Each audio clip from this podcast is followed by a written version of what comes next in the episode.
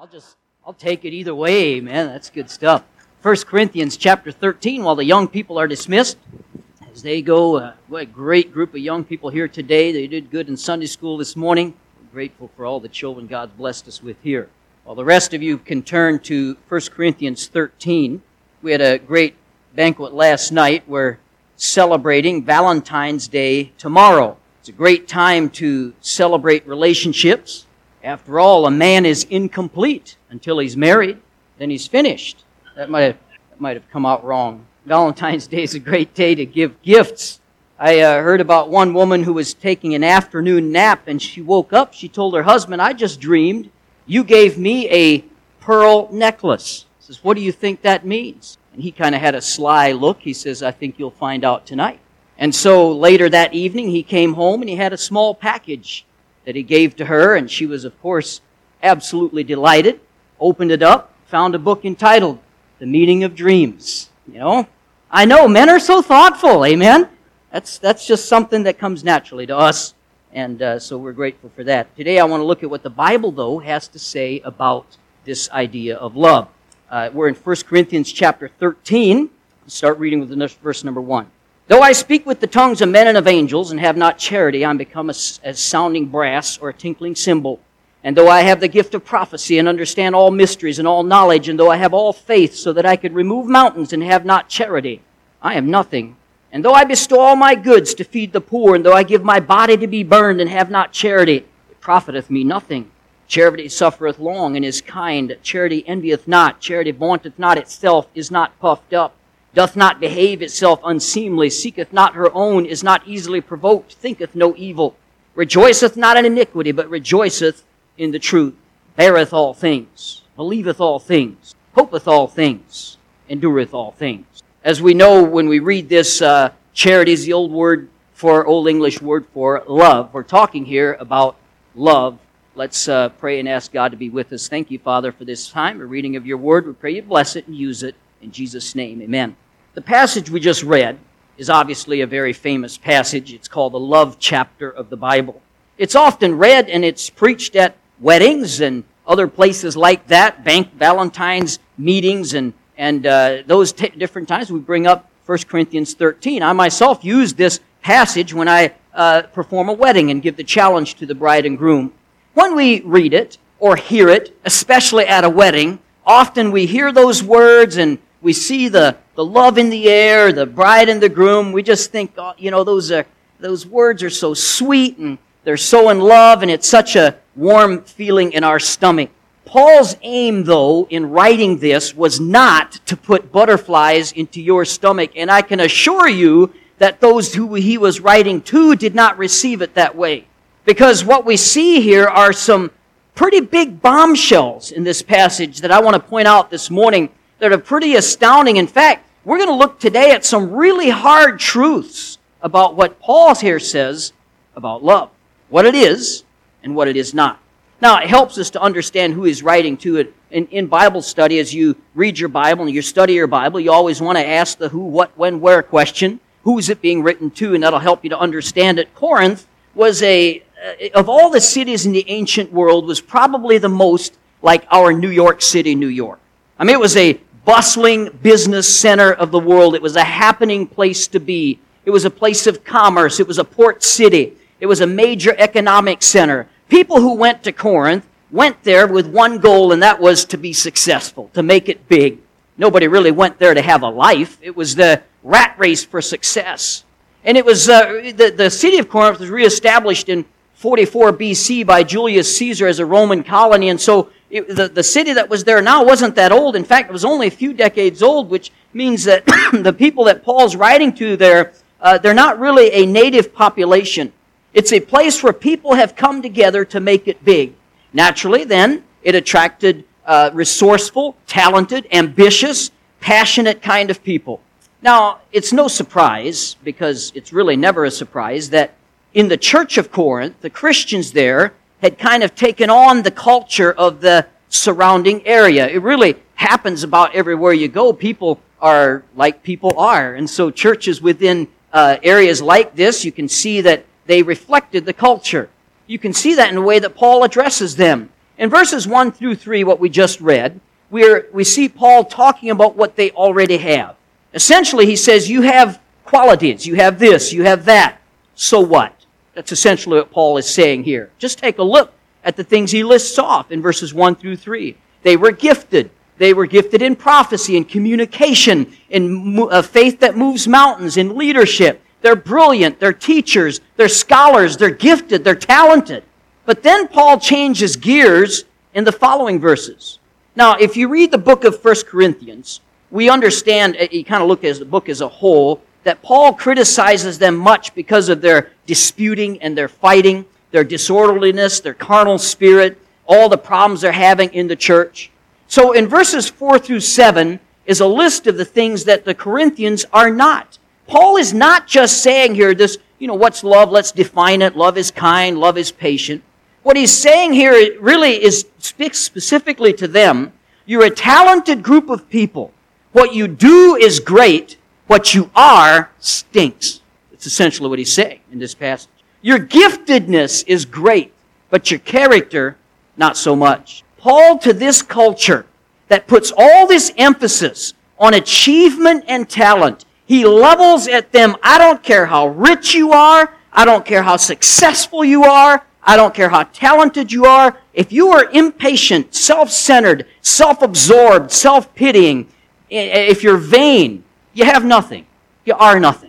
What you do counts for nothing. Don't say, well, I'm a successful person, I just have a few issues to deal with. No, Paul just pulls it out directly here and says, You have nothing and you are nothing. He pulls no punches. It seems a little harsh. He says character is everything. It's not ability, not talent, not achievement, but character. I'm preaching today on growth as we are going through our growth series from the inside. Because what's on the inside really matters. Do you remember when maybe a few years ago, when you were younger, maybe you're younger now and uh, dating age, and someone tells you about this guy, you really ought to meet this guy. Maybe you ought to go out on a date with him. And you ask, well, tell me about him. Is he tall? Is he handsome? Is good looking? And you hear back, well, he's got a nice personality. Everybody here immediately knows what that means. He's so ugly his mom fed him with a slingshot, you know. He had to trick or treat over the phone. We're talking a guy that's hard to look at. And uh, so it's a way of our making fun of the fact that maybe he's not successful talented or good looking. But Paul is reversing this. He is putting all the emphasis on character. The other things don't matter. Without character, without true inner qualities that he's talking about here, you're nothing, he says. So what is true heart character? What is inner love and joy? Well, this morning I'm going to look through this passage. We'll unpack it, and we're going to look at two negatives and one positive that'll help us hopefully to see uh, do we have the right kind of love in our hearts. Maybe it'll help to uh, determine that and help us to do better. Number one, having character is not the same as having talent. We see this in this passage. And Paul, it really is kind of a bombshell because look at verse 2. He says, And though I have the gift of prophecy, and though I understand all mysteries and all knowledge, and though I have all faith, so that I could remove mountains, have not love, I'm nothing. Think about hearing that, especially if you are a people that are driven to success and he's listing some things that are really impressive. But without charity, without love, you got nothing. You got nothing. First of all, look at what he says here about faith that can move mountains. I don't believe here Paul is talking about saving faith here, the kind of faith that relates you to God. Faith that moves mountains could be seen here as a leadership gift. Leadership, after all, is the ability to get people to do what they otherwise uh, would not be able to surmount certain obstacles or accomplish certain things, and you as a leader are able to get them there. It's a gift that enables you to get people to do what they otherwise couldn't do. And then he mentions prophecy. Not just a communication gift here, but direct revelation from God. He says, so that they might understand all mysteries. This is amazing here. Paul is saying you can be a great leader in the church. You can help hundreds of people. You may understand the Bible, and you may be able to explain it to others. Uh, but, and by the way, this isn't a false prophet, I think, in verse 2. There's a real Bible understander here. God may have used you as a great leader. He could have maybe used you miraculously, even, and uh, done miracles, and you not be a Christian at all. You see, now that's that's really hard to believe. Well, over in Matthew seven twenty two, he lays it out even clearer. Jesus is talking. He says, "Many will say unto me that day, Lord, Lord, Uh, have we not prophesied in thy name and not have cast out devils and have done many works? And I will profess to them, I never knew you. To me, that is the saddest verse in the New Testament. It's one thing for somebody to just deny God, want nothing to do with him, never think about him. It's another thing, like people in my family uh, who are still remain in the Amish religion, and they are deeply, deeply religious, denying themselves all kinds of things so that they might merit the favor of God, and it does nothing for them because what we do does nothing to save our souls. We can't do enough to save our souls. He says very clearly all throughout the Bible, it's not of works that we have done, it's His mercy that He saves us with. And so all these things that we do is to no avail uh, to try to win the merit of God. The phrase here, wonderful works, the original word is power for performing miracles. That's what it means. So it says on that day that people will stand before Christ. They'll say, We preached, we prophesied, we did miracles for you. Jesus will answer, I never. So what's going on there? What's going on there is a disconnect between what we do and a real relationship. Because what, what is required to go to heaven, what is required to live victoriously as a Christian, is a relationship with the Lord Jesus Christ not just a list of things that we do. That's religion. We'll talk about that more in just a moment. You can be gifted and never experience the special saving work of Jesus Christ in your heart. Putting it another way here, it's possible to give your talents to the service of God, but never give your heart to Him. Many people do exactly that. There's something about gifts here that's interesting because all of us have some kind of gift. I love to explain this, especially to young people, just a young man that we led to Christ recently is able to explain to him how God has a plan for your life.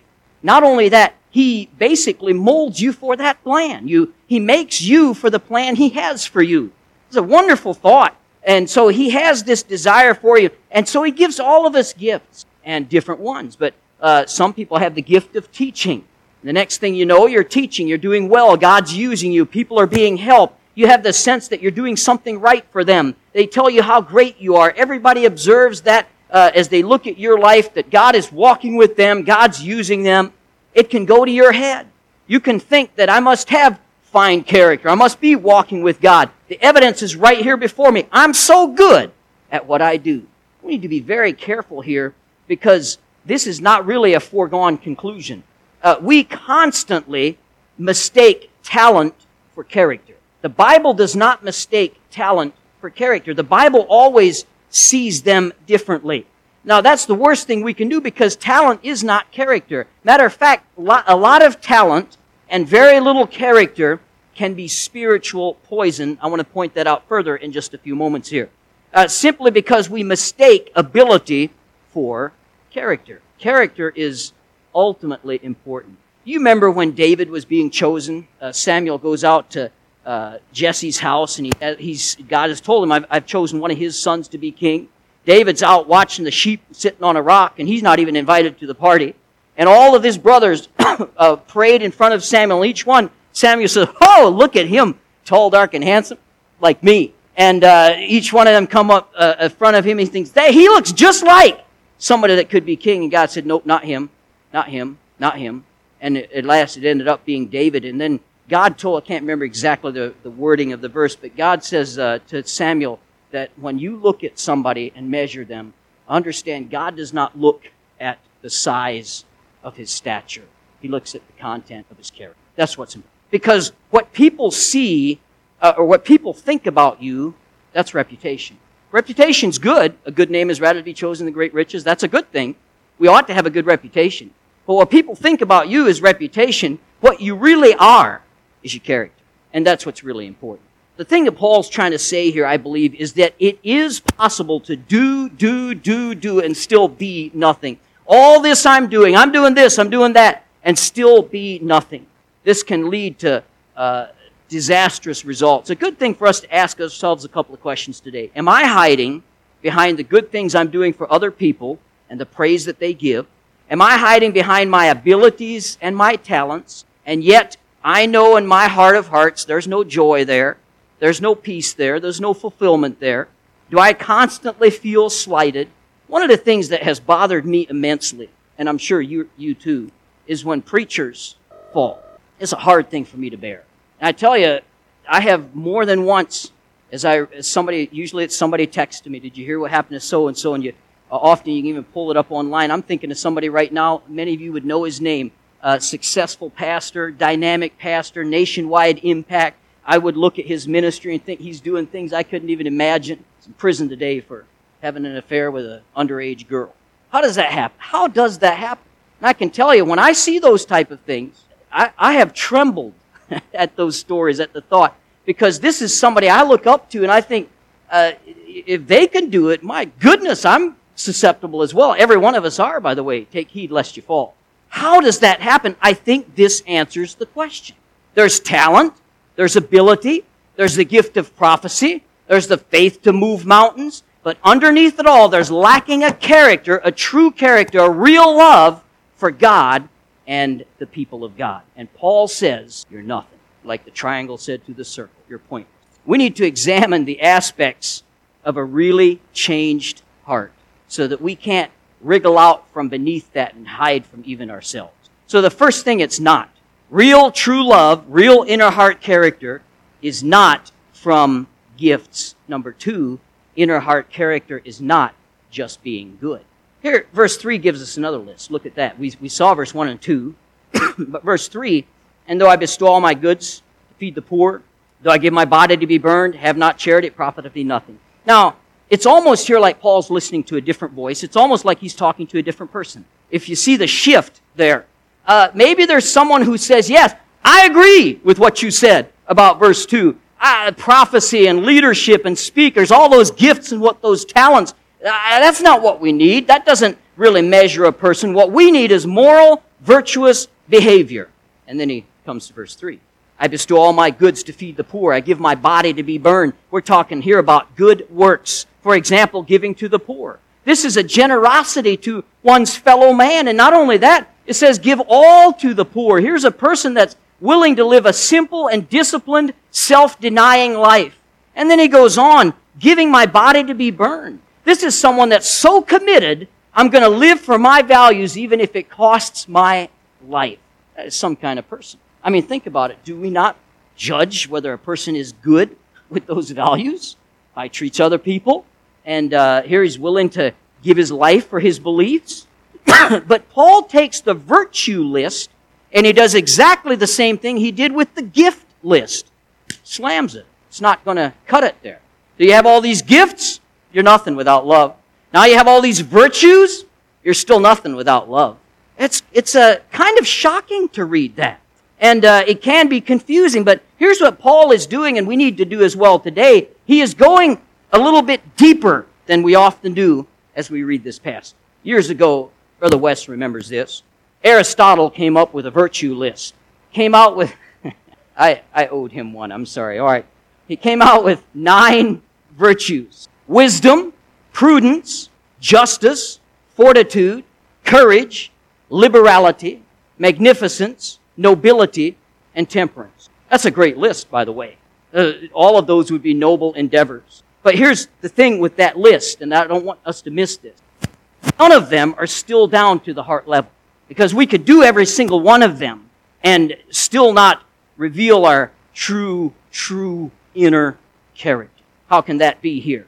Paul is saying it's possible to be incredibly virtuous, sacrificing your time, sacrificing your money, sacrificing your very life for other people, and still be nothing. I want you to notice something in the wording here, though it changes a little bit in verse 3. Notice this time he doesn't say that I am nothing. He says it profiteth me nothing. The word profiteth comes from an original word. The root word literally means to count. To count. In other words, you can do it all and you still don't count. You still don't merit anything. You see, we are desperate. Every one of us are desperate to count. We're desperate to feel worthy. It's just a natural human desire for every one of us. Uh, and so what do we do? We try to be a good person. And that's exactly what Paul's talking about here. We are talking about behaviorally loving things. If I can just remind you again, uh, sin is not a behavioral problem. Sin is a condition.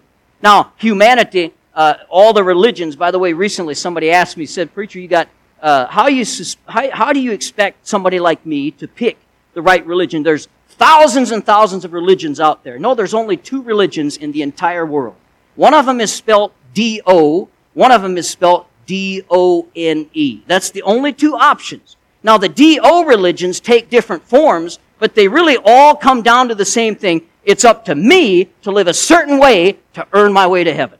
And whether you're a Muslim or a Methodist, that's the same thing uh, if you don't put your faith in the Lord Jesus Christ. And so that is a side point there. I give you these things for free sometimes. Isn't that nice? Don't even charge any extra. And so because we want to feel better or uh, feel worthy or to count, we change our behavior and sin is not a behavioral problem.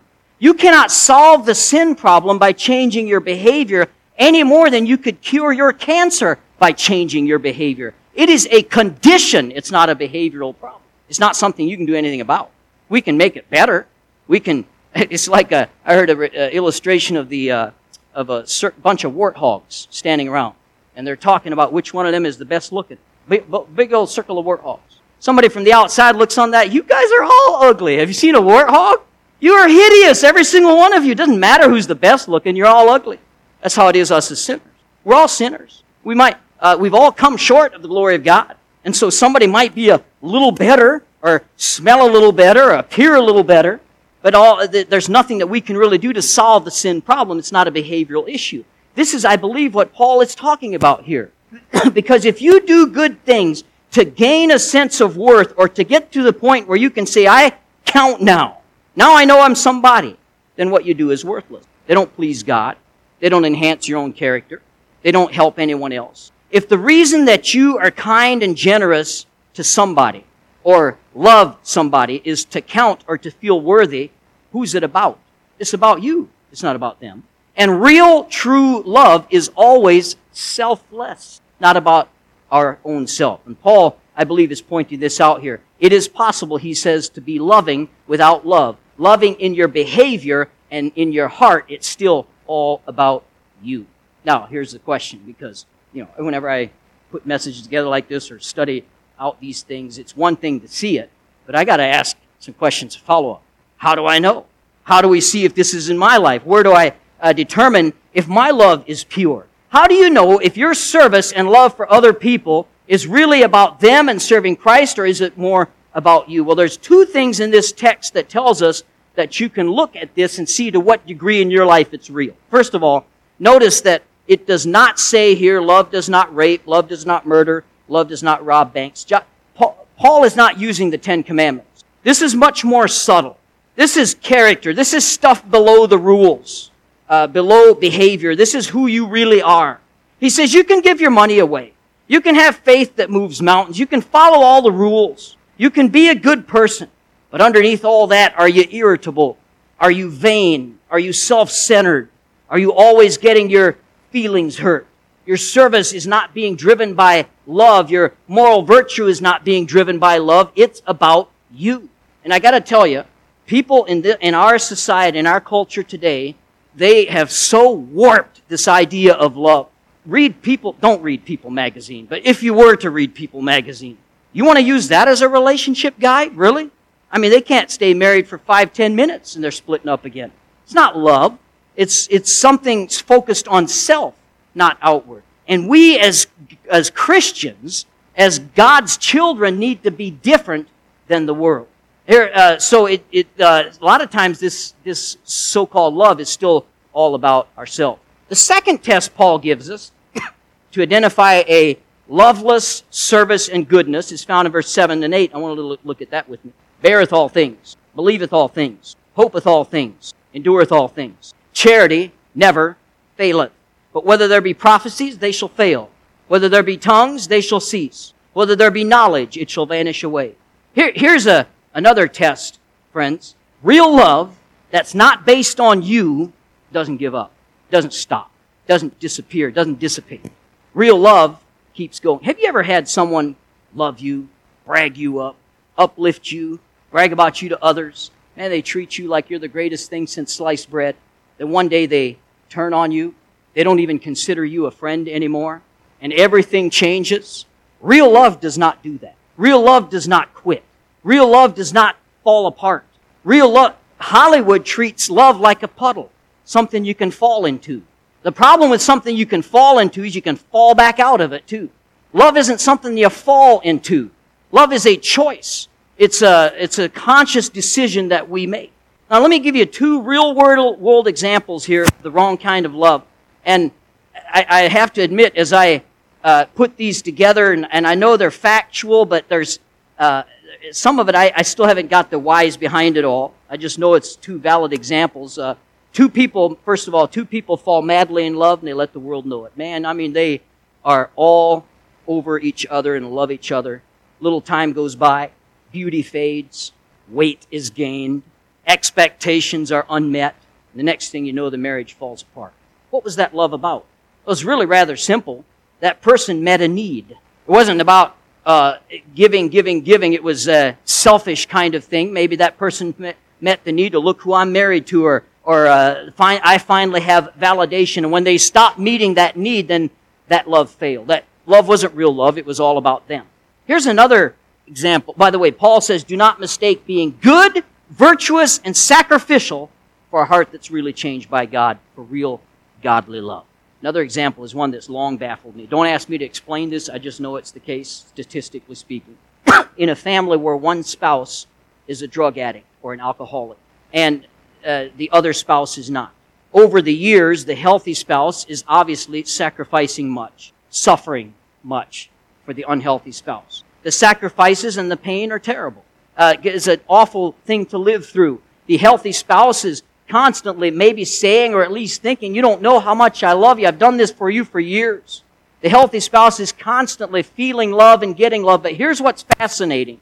Research shows that a shocking number of times when that unhealthy spouse becomes clean, gets their life together, and they're sober, the marriage dissolves. I can't figure that out for the life of me.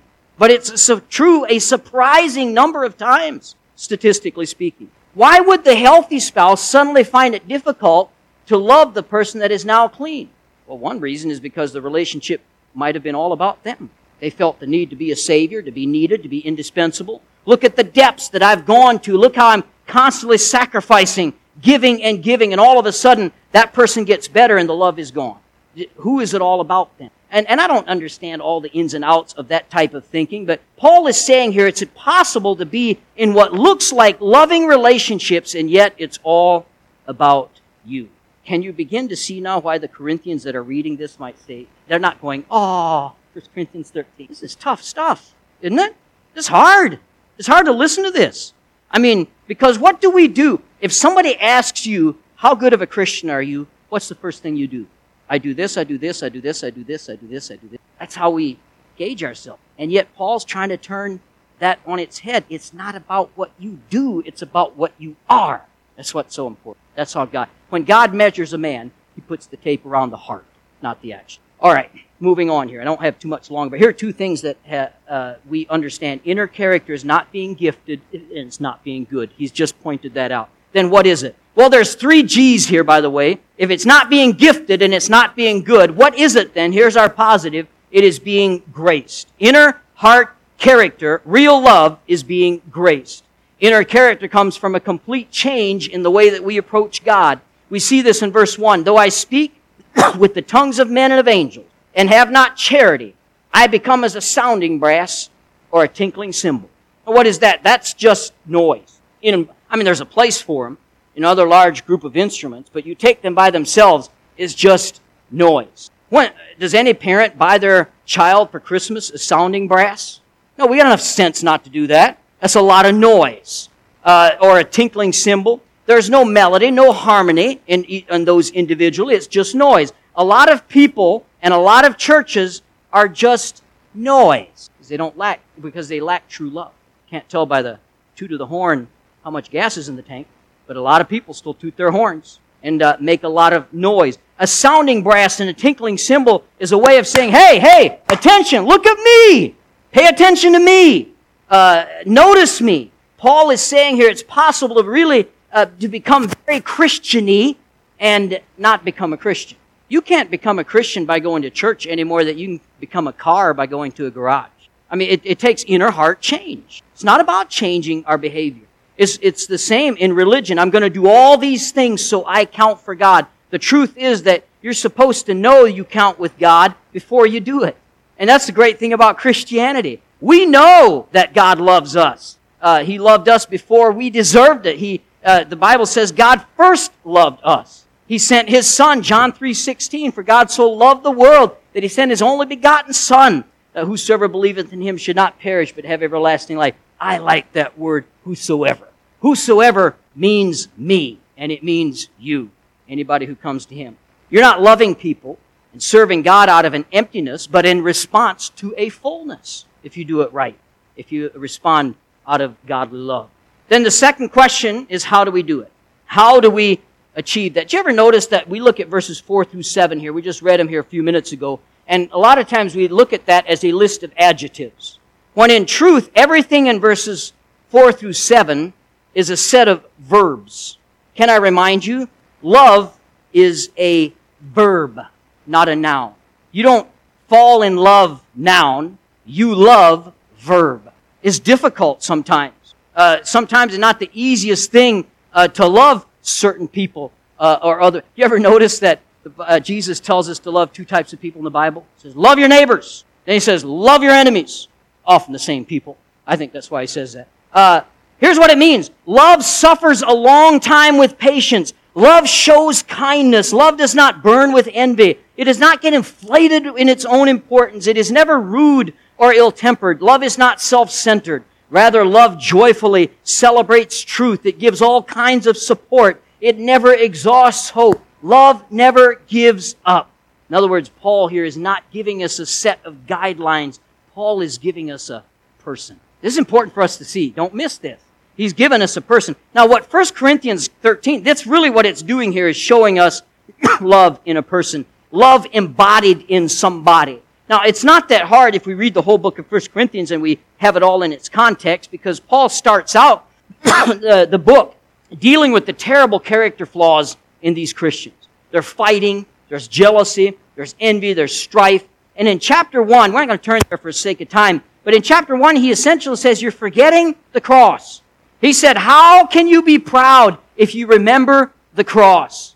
How can you be emotionally needy if you remember the cross? In chapter 1, he refers to some people that are saying, I'm of Paul. And other people, oh, no, no, no, I'm of Apollos. And others said, oh, no, I'm of Peter. You know what Paul's response was? What, did Paul die for you? Did Peter give his life for you on the cross? No, no, no. He says it's all about the cross. And he's pointing them constantly to that. And I believe what he is painting an overall picture, you will never become a truly loving person just by living up to a bunch of behavioral descriptors. He says, think of the cross. That's where he points people to. How can I be proud if I know it took the death of the Son of God to save me? How can I ever be emotionally needy if I know that the Son of God himself left the glories of heaven to come to earth and live a life to save me? That should uh, fill our void there. Paul starts in 1 Corinthians telling us the only way to deal with your character flaws is through the cross. Now you might say, well, that's all fine and good, but we come here in 1 Corinthians 13 and Paul doesn't mention the cross at all. Really? Look at what he says. What is the ultimate example of suffering patiently? My God, my God, why hast thou forsaken me? What Jesus Christ looked down at the people he was dying for and he stayed on that cross when he didn't have to. Where do you find the ultimate example of seeketh not her own? How about the cross? Father, forgive them, for they know not what they do.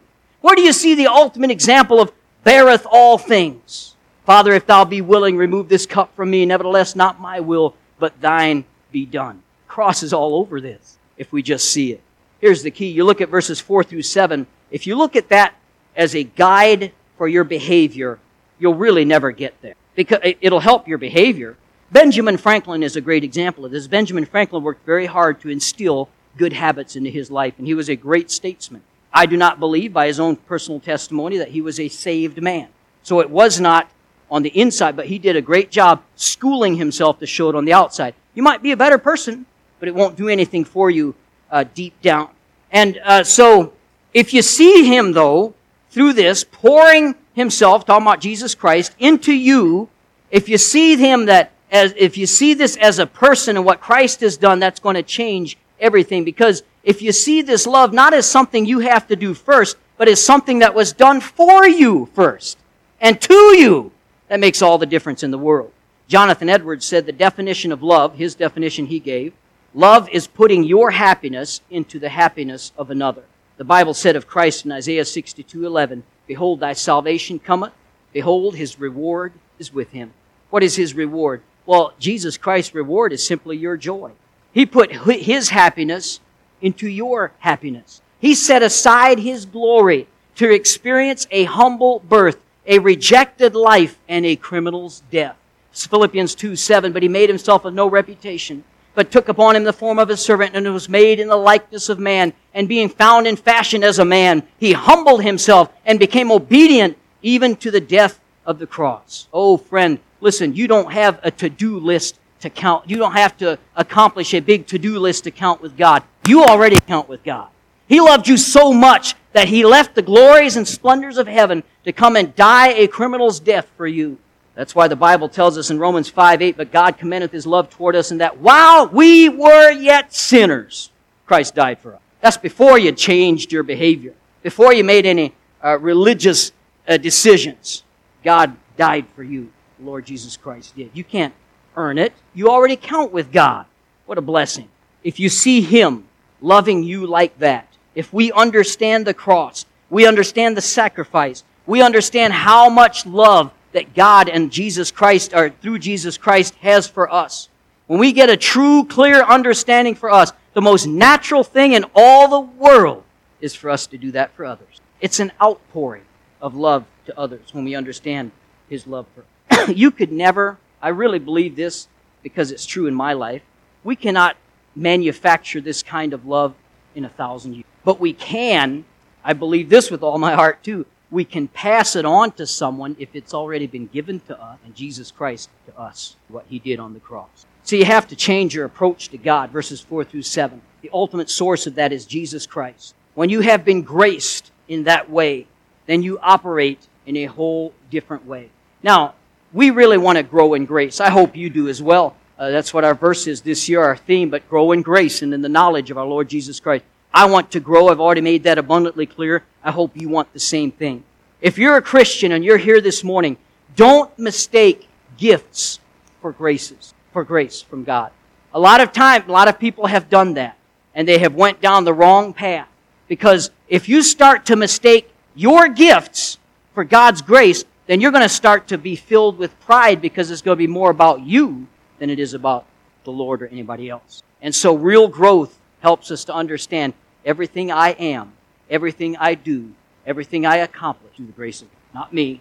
I have no ability. That's why Paul continues to say, You're nothing, you're nothing, you're nothing, you're nothing. You gotta have, you get, he gives wonderful lists and then finishes with, Don't mean a thing. So what? You're nothing. That's what Jesus said in, in uh, somewhere in the New Testament. Without, I am the vine, you're the branches. Without me, you can do nothing. That's a big, big statement. Look at your life today, friend. Are you growing? Ask someone who knows you if you dare. Young people, ask your parents. Uh, wives, ask your husband. Husbands, ask your wife. Am I growing as a Christian? Are you happier than you were a year ago? Are you humbler than you were a year ago? Are you more self forgetful? Uh, are you kinder? Is your prayer life better? Do, don't mistake your gifts for grace. We want to grow in Him. How, ultimately, the question today is how is your love?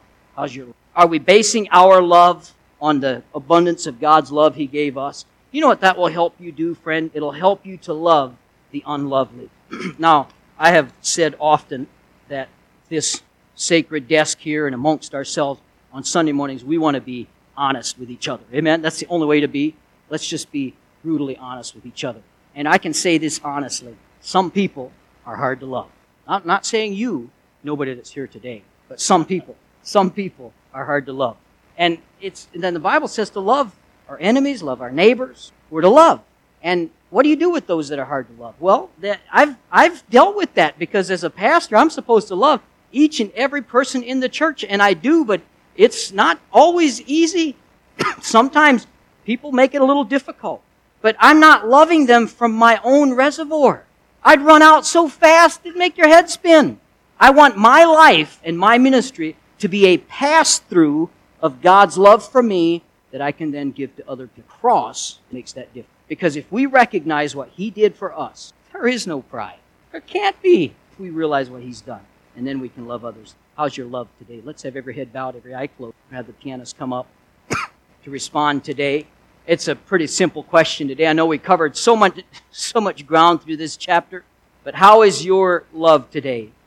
maybe you've heard this message and you've identified some ways, and maybe your love is selfish. It's more about you than it is about other, about the Lord, about other people. How's your love? Has it been behavioral, or have you been working at the heart level? As we all stand, heads bowed, eyes closed.